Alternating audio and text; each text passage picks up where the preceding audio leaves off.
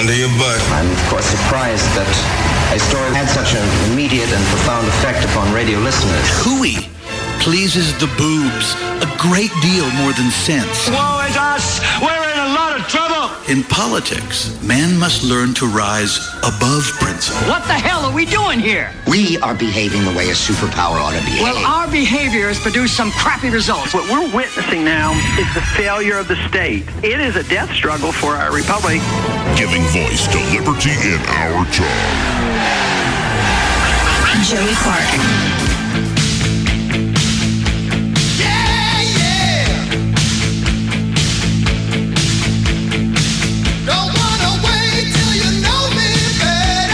Oh, welcome to it, folks. We're about to say farewell to these guys. Or are we?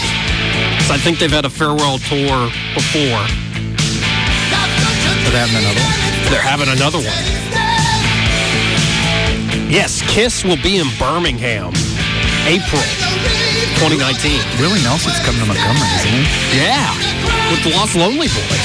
The Los Lonely? Oh, wow.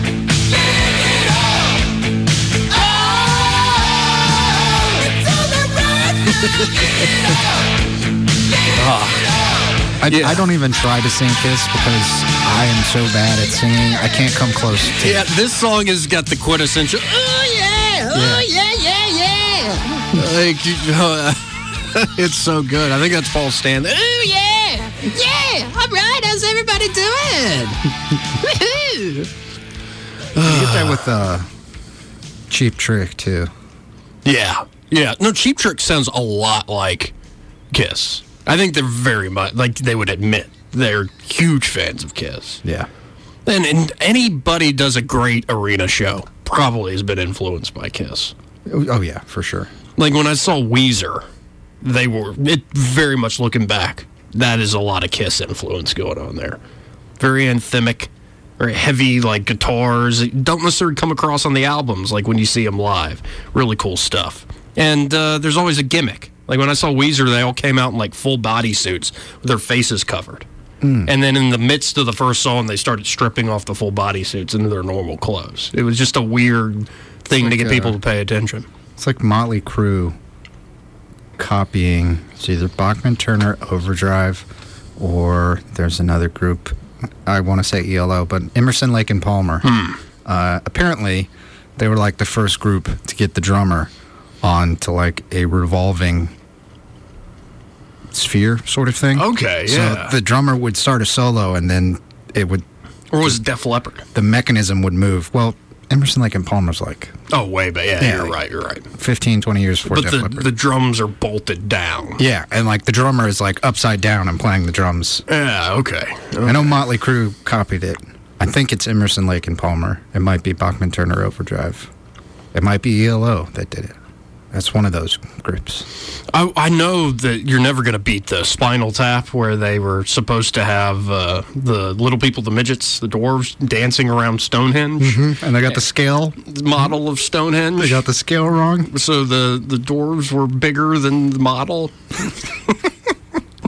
Great. That's still a funny movie. That's besides maybe what we do in the shadows. That might be the best mockumentary. Right. Oh, Taika Waititi is genius. He's the guy, uh, for folks don't know, directed Thor Ragnarok. Still up there as one of the funniest Marvel movies. Oh yeah, for sure. Yeah, he's got a mockumentary about vampires called "What We Do in the Shadows." Yeah. It's so funny. So I, I feel obligated after that palate cleanser, talking about Kiss, talking about arena rock and roll, and funny mockumentary movies. Uh, feel somewhat obligated because we're bad people essentially for just talking about what's on our minds. When a terrible, violent event happens in the world, you must always focus on that. And everybody's got to have an opinion and find somebody to blame. Yeah. That, or else you're a bad person. Well, I think blaming a certain group of people is what started the whole thing in the first place, right? I think so. Yeah, I believe so. At least in Pittsburgh. Right, right. I, I think, I think that's it. But I love how the reaction to a form of abhorrent racism, which is a form of kind of collective blame on a group, uh, let's answer it by you know scapegoating whole groups. What, what's the the website he was on. It was alternative, like Twitter, Gab? Gab, yeah, uh, Yeah, yeah, it's Gab or Gad. yeah. And so the guys at Gab were like, "Oh my god, this guy." Said what? So they deleted his account, but they saved the data and immediately gave it to the FBI and the DOJ. Mm-hmm. And they're like, we definitely believe in free speech more so than like Twitter or Facebook. We don't police speech in that way, but we also don't condone violence and these sort of things. And yet, I think GoDaddy and their web service company and PayPal all like deplatformed them. Right. So Gab is done Yeah. essentially. It's because they weren't big enough to mm. deal with the hassle. Yeah. Or they couldn't police every single thing. Yeah. Well, I mean, you got the crazy things happening on Twitter, and you know they're still a oh, site. right, right, It's but you, the juice wasn't worth the squeeze for Gab. right. Well, and there's crazy stuff happening on Facebook. Like one of the websites I used to uh, write for, the Anti Media. Now, everything they publish, I didn't necessarily agree with, but they allowed a space for people who were not your mainstream voice to write about things. Right. I had an article that went huge there, whereas after Trump pulled out of the Paris Accord. I wrote essentially good because it'd be better to solve climate change with you know market mechanisms, nonprofit, essentially a voluntary. If you agree with the science, you don't need a central global government plan. In fact, I'd imagine just with people's innovation, that's the actual solution. It went huge. Anonymous shared the article. Like I made some money off that article. Well, that website, uh, Anti Media, their Facebook page, which had over 2.2 million followers, that Facebook themselves was in contact with, saying you're a valued page, you drive a lot of traffic. Uh, we're doing some research projects on how you can, you know, get the bang for your buck for ad buys. And you know just we want to work with you. Here's some free credits for ad buys. We want to see how this works with how many followers you have. Two weeks later they are pulled off they're part of that purge of 800 something sites on facebook There was a purge on Facebook. yeah of left and right sites some that were truly spam pages that were just constantly reposting things Was it was the purge due to spam? That's what Facebook's uh, justification was. We purged it because it was spam and bot activity and extreme political views. Okay. And yet, somehow, the anti media got swept up in that. Even though Facebook had been treating them as a value, like we're giving you free, like had a real live person sending emails to them, like we're working with you, you have a lot of followers, mm-hmm. so you're important. And yet, it, it kind of comes across as there is a, a cleanup job being done, which, in my opinion, they have every right to do. It's unsettling, though. But YouTube, Twitter, Facebook, the big three right now, are really trying to clean up who has a say out there. Yeah. So I don't know how much it actually troubles me because I don't know. You, we can still communicate. I I worry. It's a point I've heard Shooter Jennings make. He said I he worries that there are a lot of kids these days, and myself included, who now think of the internet as social media. Yeah. I can see that. You see it a lot with YouTube, like YouTube communities, Right. like the Paul brothers. Oh, right. Yeah. Uh, Logan Paul and what's his brother? Jake? Jake. Jake Paul. Yeah. They have a huge following. And Oh, yeah. the demographic is like preteen, young teen. And a lot of the products and advertise like direct marketing that they do, like the plugs they make, it's like you I, it's off-putting that they're marketing that to a child. Right. Right. Well, and that's it's a new frontier because there might be folks listening to us who are like, "What in the world? Who's Logan Paul and Jake Paul?" Yeah, it, I will go ahead and say this right now. It's not worth your time. Not worth your time. Um, Essentially, pranksters and and some Logan Paul especially. Yeah, and a lot of it is in poor taste, Oh yeah. Right.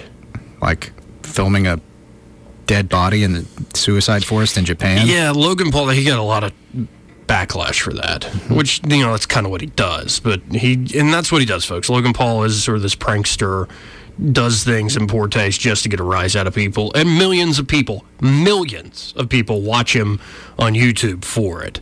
And so he went to what is regarded as kind of a suicide forest In Japan. In Japan, and it is. I've seen other shows do uh, work on that place. Like they filmed that place, going through it, and they did it respectfully. They and the people there said it's one of the creepiest places on earth. Mm-hmm.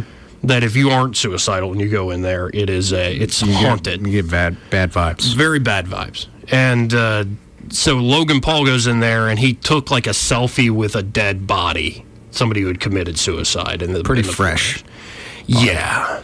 And so there's like this terrible, terrible backlash.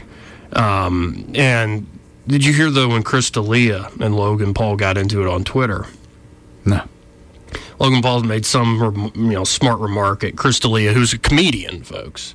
And D'Elia is known for really taking people on on Twitter. Like if some random person's like, "Hey, D'Elia, you suck," he'll like repost it. Just some person with like hundred followers, and be like, "So what?" He'll want to bring them into the spotlight. And so Logan Paul said something about it, and D'Elia made a smart remark, and Logan Paul said, "Well, I mean, your career is uh, pretty much dead now." And D'Elia's response is, "Well, at least you'll be there to take a selfie with it once it's dead." Know? And it just blows up. And this is what's going on in this day and age. You might, folks, think it's, "Oh, it's just silly. This is just nonsense." And in a way, it is. But because there are millions of eyeballs on this silly nonsense, some of it more silly, some of it more disturbing, it's valuable. It's really valuable Yeah. and it's valuable beyond the almighty dollar. It's valuable in terms of uh, politics, terms of influence. Now, I personally find, and this is kind of where I'm going with all this, that uh, our political leaders, I think, are above, you know, random one off political violence. Now, they voted for war and all that. That's a whole other issue. But what we saw at the, the synagogue this weekend, the guy mailing the bombs that didn't go off, they're not for that stuff, and they often condemn it. All political leaders on the left and the right, Democrats and Republicans. But they sure as hell are really quick after condemning that stuff to spin it in, in their own favor, into their own political narrative. Yeah, of course. They're brilliant at it. Really brilliant at it. And you know, I've kind of gotten to the point of, uh, you know, I- the hit leaders are definitely hypocritical and they they're uncharitable and they play a lot of these political games where they rile people up. It's really tiresome. It is. Um, but you know what? I, I can't blame them anymore because I often In what way? in the sense that so many of the people out there are marks for this stuff. Like these leaders wouldn't be able to get away with what they get away with. And if we truly believe in democracy and the wisdom and the will of the people in this country, if we're going to be blaming people other than, say, the individuals who perpetrate terrible things, like if we're going to blame anybody more than the guy who actually shot up a synagogue, I'm all for blaming him because, and thank God our criminal system and court system works that way still. Yeah. But if we're going to go and blame and scapegoat beyond the guy actually shot people, then I'm blaming the people for our political discourse being so coarse and hypocritical and terrible. Because who you're the ones who elect these people who stir you up, and you're the ones who fall for all this stirring. So, because people get riled up, mm-hmm. they are, in a way, provoked. Yes. Because they allow themselves to be provoked. Dare I say, choose to be provoked. Oh yeah. They are more at fault than the people doing the provoking. In the sense that we always come down to the people are the ones in charge of the country. Yeah. In that, okay, with regards to responsibility of controlling narratives. Yeah, to answer your question directly, I think the person doing the provoking is worse. Okay. Yes, but you see what I'm doing here. I just get so tired of that pass the buck, pass the buck, pass the buck. Right. At a certain point, where are the idiots falling for this crap. Right. It just, it just at the beginning of what you were saying, it almost sounded dangerously close to being like, well, those people in Pittsburgh shouldn't have been Jewish. Oh, good God, no. But I see what you're saying now, and that makes that's a very good point. Is that we keep falling for these uh, ideas and keep. We, it's almost like we want to be provoked. It's like the idea of the Russians, you know, influence the election with bots on Facebook and Twitter. Like, no doubt they had these bot farms. They had people who were paid to go and stir things up, Right. in whatever way. But at the end of the day, it comes down to don't be a mark for that sort of stirring up. Like you, at a certain point, the best defense against this is not by restricting speech, and it's certainly not by having Facebook or Twitter or YouTube be the policeman of it. Yeah. I mean that that's a little concerning, but at the same time it's like I get it. I mean as a company you would want to Yeah. you would want to limit that. Well, and companies that are free to have all sorts of standards. I'm fine with that. I actually I prefer companies doing that than the government mandating that. All day, every day, I prefer that. But some of these standards the companies set up are a bit slippery. They're not. They're not enforced in a very clear and even-handed way.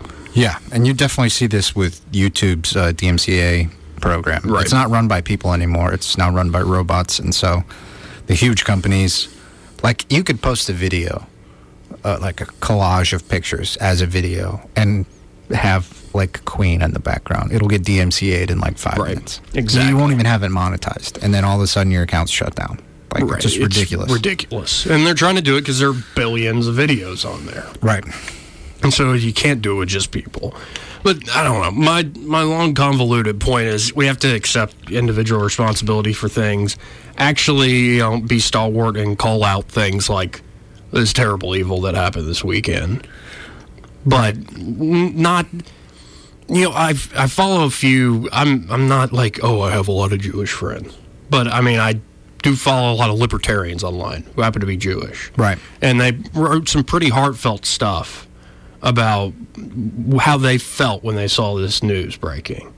And the common trend was don't people who are often, you know, what is it? Uh, shaving cream posters or crap posters. I can't say the actual word. Yeah. People just troll and stir people up online, kind of drop that pose. So, because I am a Jew, please do not use this as a political football. Please. And I saw several people saying, please do not use this as a political football.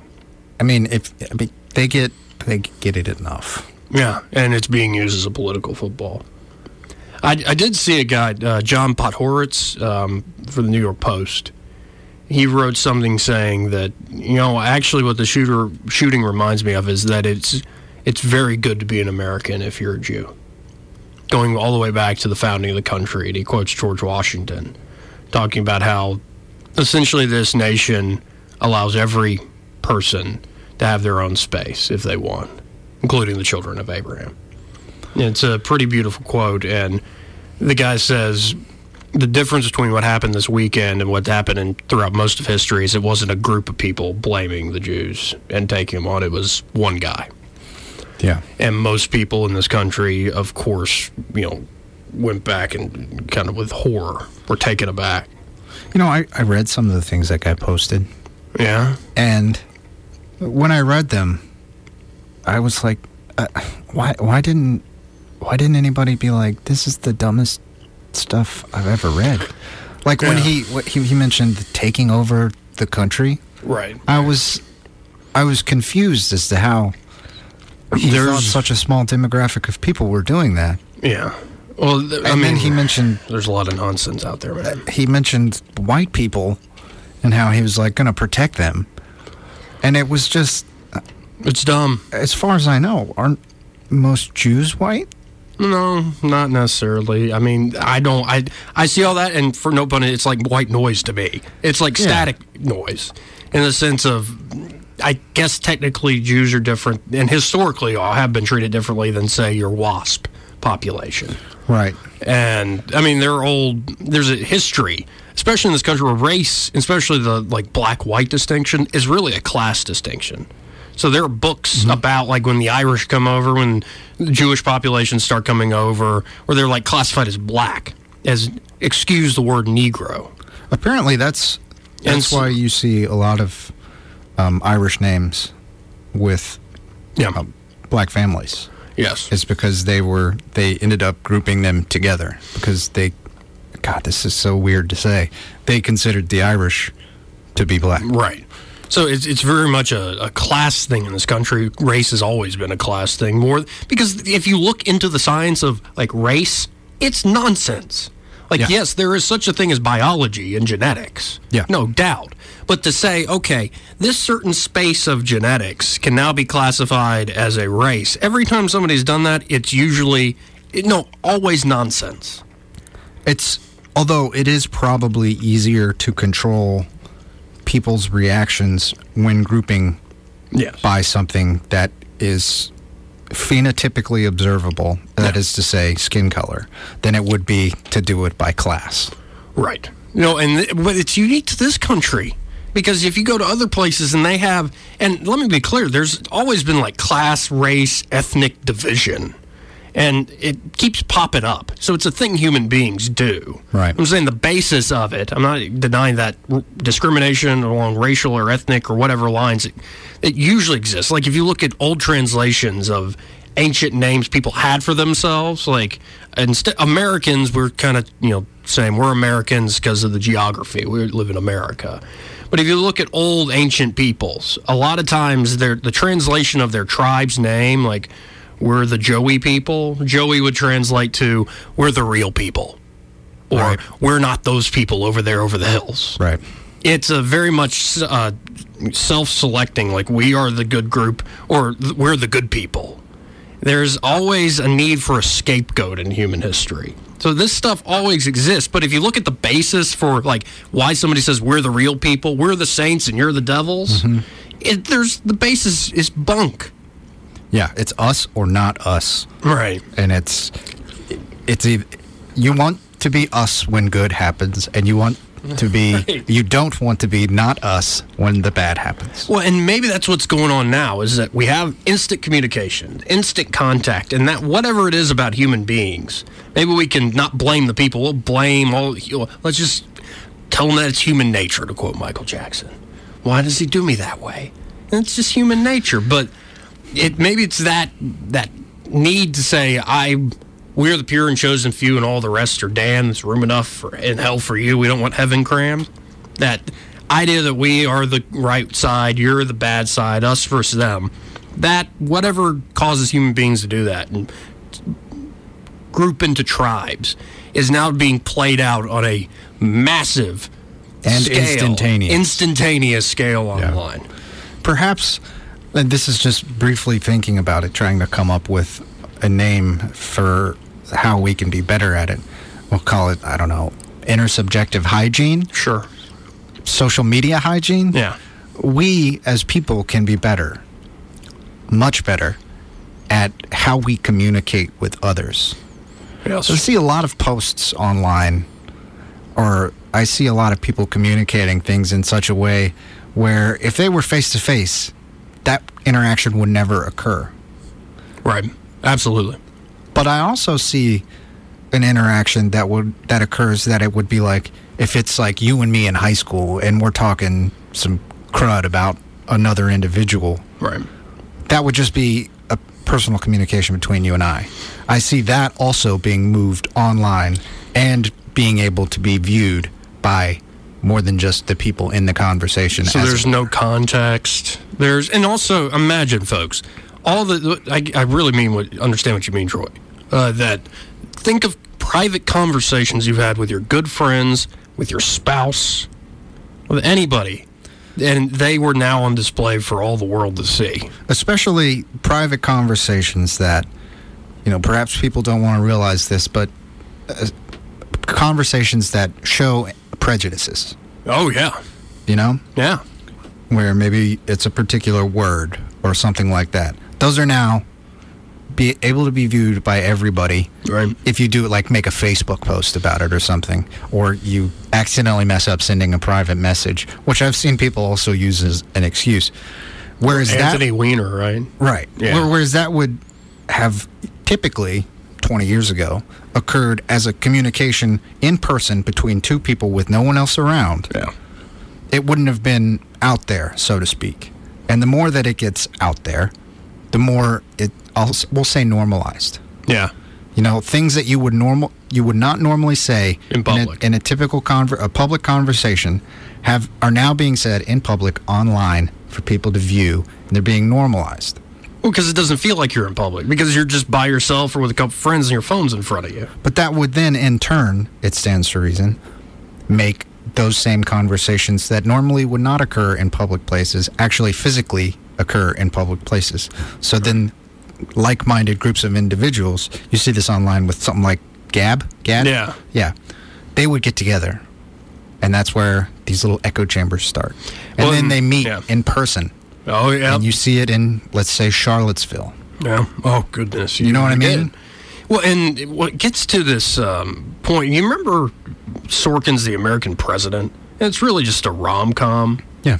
Uh, there's this one heated moment, though, where uh, essentially he's talking about uh, like the people are lacking leadership. Lewis, Michael J. Fox, the character Michael J. Fox is portraying, is talking to Michael Douglas, who's portraying President Shepard, and uh, they're talking about how a heated argument over the president's refusal.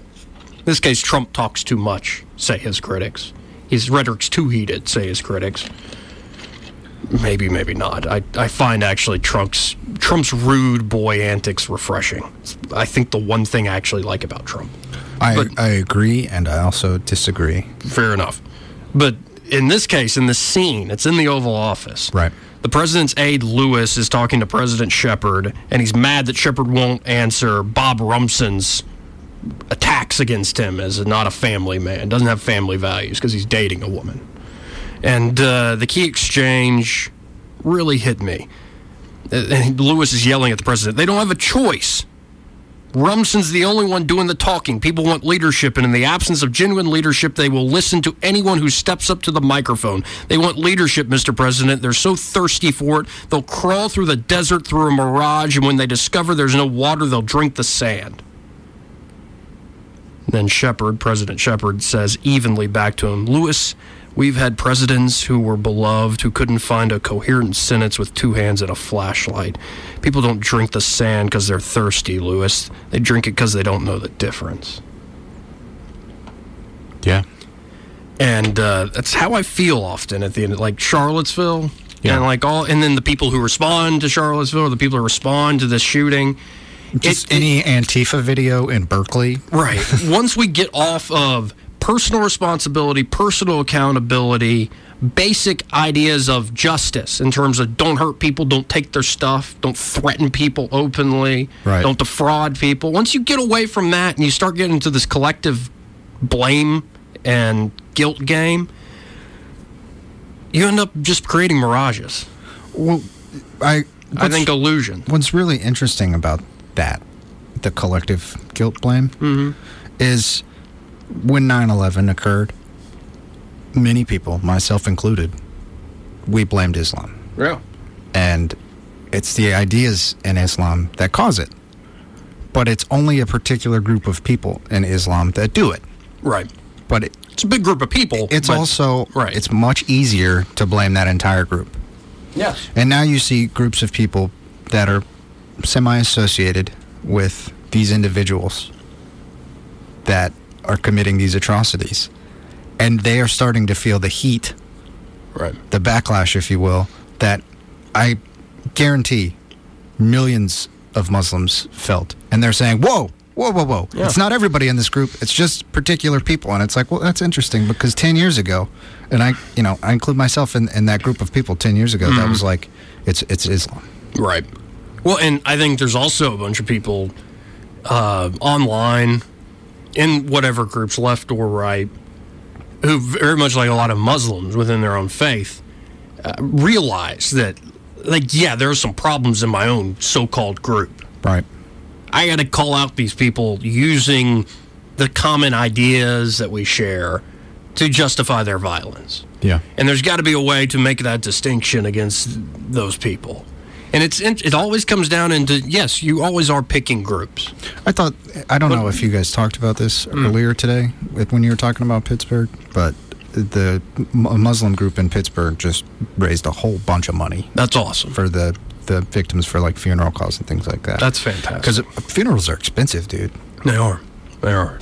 And it's just, and that's what uh, John Podhoretz was writing in the New York Post. He said the outcry from people of all different faiths in America has been amazing.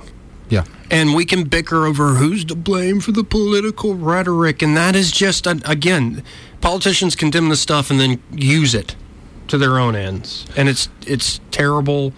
And it's nowhere near as terrible as the shooting itself. Well, But it's just, it's salt in the wound. Is it isn't it human nature though to look at something and when inaction on your own part as an individual Yeah. has not stopped something and you feel compelled to do something but there is nothing that you can do you then begin to look for other outlets to Yeah. be proactive Absolutely. if you will Absolutely. And it kind of gets back to something I said. It's like we can say on these airwaves what happened in Pittsburgh was wrong, terrible. unequivocally Uh, the, the ghoul of a, a past that is won't die just keeps coming back and haunting us anti Semitism. But then, how much is me saying that affected? Like, I go on Twitter and I say, this is wrong. Like, yeah, Joey, we know. yeah like there's a certain point it, what you're doing on twitter is just signaling i think something's wrong and- virtue signaling yes and what you should be doing is looking out like if you knew that guy do something about it Yeah. if he's your so-called friend or around you do something about that guy Yeah. try to get him help if it's a family member do something about it like affect who you can affect in your direct circle Yeah. Instead Well, of, you know, you know- sitting there saying, you know, this is wrong, this is wrong. The opposite of those statements that would be like encouraging that thought process of anti-Semitism. Those had an effect, yeah an effect that drove this person to do what he did. I mean, ultimately, he chose to do it. you're right well so, so why does that have a more empowering effect than condemning something? Well, I I don't know. I just well, and also I, I shared a piece earlier today that uh, was brilliant, kind of from a sociologist point of view of the mistakes people make when one of these kind of heated political violence, one of these situations happen. Well, number one, people react emotionally, and when you make decisions on an emotional basis, usually never a good result Yeah. But also a big one, and this is a common thing. It made me think about it when I was watching like old tapes of when Chris Benoit, the wrestler, like killed his wife and son and killed himself, and they're sitting there talking to his friends, fellow wrestlers, like, why did this happen? And Jericho made this point. It's like in a situation so heated and emotional, people want to find a simple solution. What was the cause? That's not. That's never how it works, especially on a violent react like this. It's 10, 20 different causes. Mm-hmm. And if- you want to see something like that played out outside of reality, look no further than J. Jonah Jameson and Spider Man, uh-huh. blaming Spider Man for all the problems of the world. Well, and you know, even though there are a lot of problems in the world, tragic things in the world, I can still really get pumped about Kiss is coming to Alabama. Yeah, I'm more excited about Los Lonely Boys, actually. Yeah, that's good too.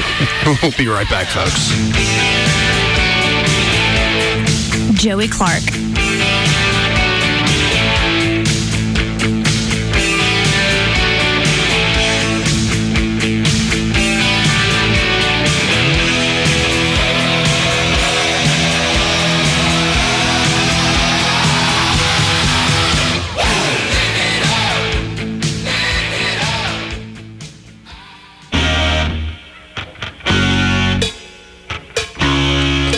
Oh folks, I messed up. Welcome back to the Joey, Clark. Radio Hour. But uh, you know, I'm not in the mood to call Doctor Love right now. In fact, I'm feeling a little younger. Thank you. Calling the audible, Thank you. as requested by Troy. I love this song. Just like the white-winged dove sings a song, sounds like she's singing.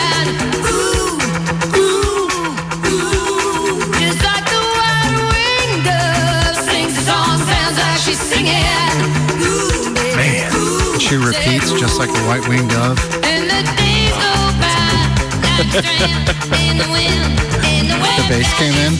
It's So good. The drums are slowly building.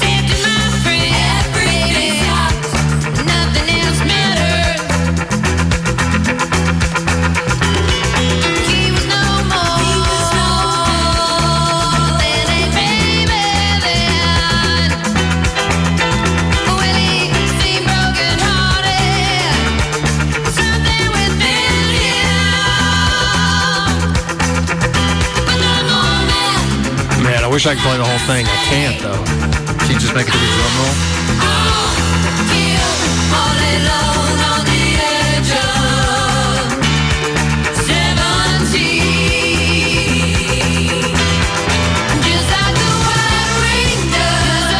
So good. Singing. So good. I love that so much. You know, you know, I, I really have as I've gotten older. I feel guilty for wanting to just enjoy like songs like that or movies like the Ocean's movies? And I don't want like people like get out and vote, make your voice be heard. Let's save the world. Like no, I don't want to save the world. I don't. I, I don't want my voice to be heard for some political cause. I want to talk about good music and movies and food. When when are we saving the world again? In early December? Ooh, I've got Love Actually penciled in for 25 days there. Can we put a pin in that? Well, and here's here's my point though. I, if more people did that, like, ooh, we're, we're saving the world. Mm, I got plans, as you just put it. I think more people did that. I've got personal plans, family plans, f- friends plans. Uh, I think we would actually end up saving the world. Yeah. Ooh, that sounds like a really good idea, but that's not healthy for me. Like it's almost like if we just uh, just focus on ourselves and the people very close to us will really solve a lot of problems. It'll have almost a ripple effect. You know, I was feeling anxiety a couple months back, just a lot of anxiety. Okay. You know, my back, Yeah. just issues kept mounting. Yeah. And I, I remember reading something about circles. And it was basically like a Reddit post on how to not give up an F. Yeah. And one of the commenters said, keep your circle small. If it involves something in your circle, then give an F. Yeah. If it doesn't, then don't. So I thought about what circles I'm in, or rather, what circles I occupy. Sure. And I noticed I was in a lot of circles. Too many? Too many. And it, if you keep your circle small, and I'm, I mean, I'm even, for me, I was even going as far as like the Auburn football circle, the Denver Broncos circle, Sure. the Tottenham Hotspur, Atlanta United, Portland Timbers, things like that. Right. I found myself on Saturdays, I was miserable watching Gus Malzahn and Chip Lindsey try and run an offense. Sure. No. I was- Likewise. I I, was- feel the same exact way. right? So I was like, you know what? If it's really giving me this much grief, maybe I don't need to be in that circle. I can still enjoy those things, just not care as much. Hmm. And in the short term, it's a bad thing because you're going to miss caring about that. Sure. Because the high highs are just as powerful as the low lows. Right. But I, I reduced my circle, circles. So I found myself caring about myself, my mom, my dad, my cats. Yes. I found myself caring about not work, but rather the work that I do. Hmm. If I put in the work that I know I'm capable of and I try to do it to the best of my ability, I started feeling like a lot of anxiety go away. Now there was still the, the back pain and Still troubles in life. Right. But it, it didn't feel overwhelming. Like, it didn't feel like it was constantly mounting. Right. And, you know, I don't expect everybody that is listening to this to be like, oh, that's a great idea, dude. Just reduce down your number of people you get. Yeah. Just like that?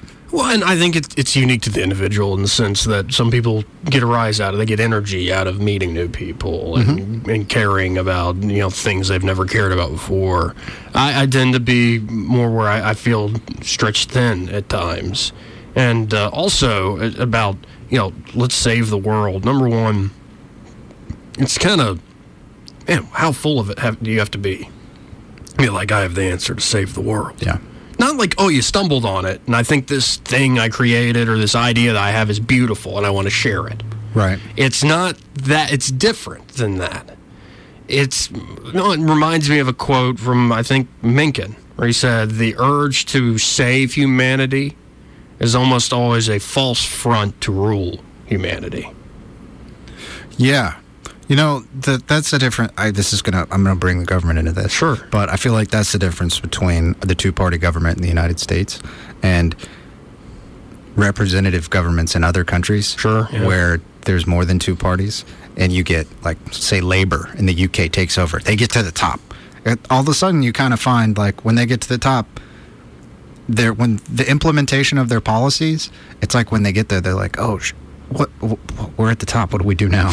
right. Well, I think that happens a lot, but uh, you see it with certain sects of conservatism or the left, like progressives. Well, but no, but think about that that line again. The the urge to save humanity is a false, almost always a false front to rule it. That's a beyond po- politics. Think about how people always talk about, oh, the church is corrupt and what's going on with whatever church.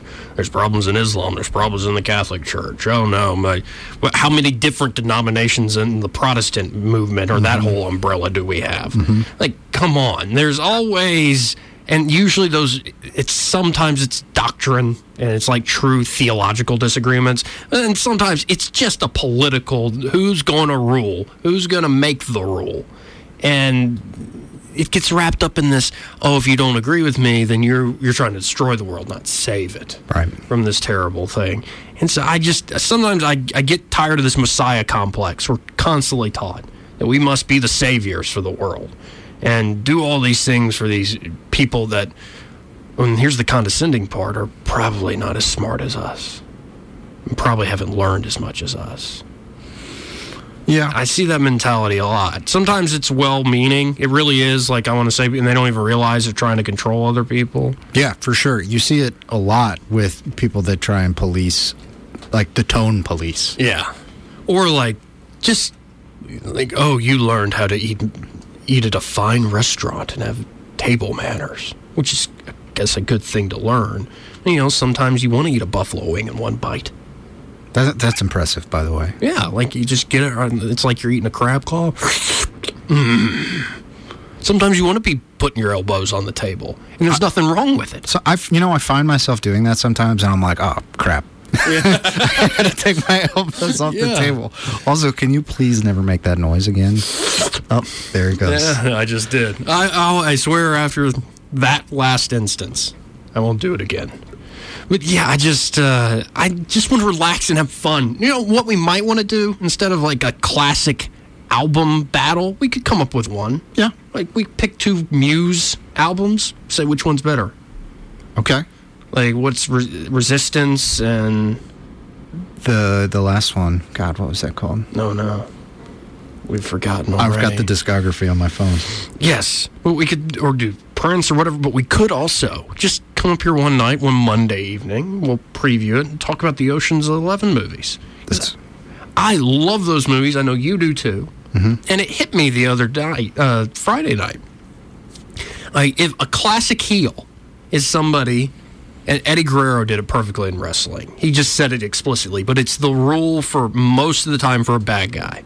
If you want people to hate somebody, lie, cheat, steal.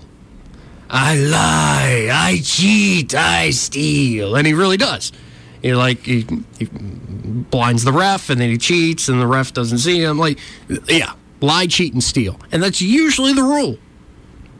But then I watch Ocean's Eleven. Like they lie, they cheat, I only lied about being a thief. yeah, they steal. They steal a lot.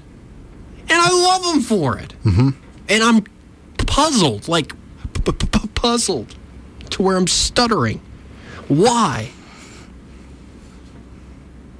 is it with the Ocean's characters that I like their lying and cheating and stealing, where I usually hate that in everyday life? That is a standard I would have for society, especially the, the cheating and the stealing part. Perhaps it's who they're stealing from. Maybe it's back to your circle idea. Hmm. That the way those movies are presented, you're on the inside. Yeah. You're in the group, in the circle. And this other circle outside of you, especially uh, Benedict, he's kind of, he's not the greatest guy.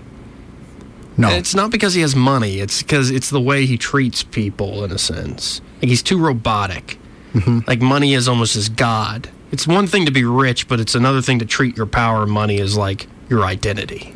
That's true. And then, well, it's, I mean, the way Soderbergh frames it, though, is like Danny decides that the love of his life Hmm. does not need to be with Benedict Mm-hmm. for those very same reasons.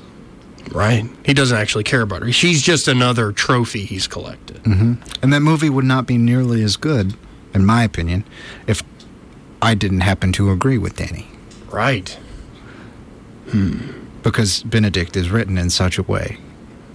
Well, in uh, Ocean's 12's the same way. They're taking on another thief. So you like their lying and cheating and stealing. hmm 13's the same way. They're But then they use that same thief in 13. Right. But and they're lying and cheating and stealing in 13 for a good because Mhm. You did my friend wrong, and you're constantly doing people wrong. And Benedict's involved because it turns out Pacino's character is even worse. Right. So maybe I don't know, but they're all lying and cheating and stealing. How am I supposed to like these guys? They're supposed to be bad guys. They're so quotable. Yeah, I, they're suave. ready, they're, Saul? They're they're in, they're intelligent, well spoken. Yeah. They're stylish, and there's something about like, and it's, I think it does come back to even more basic than morality is there's an obstacle in my way. There's an obstacle in that guy's way.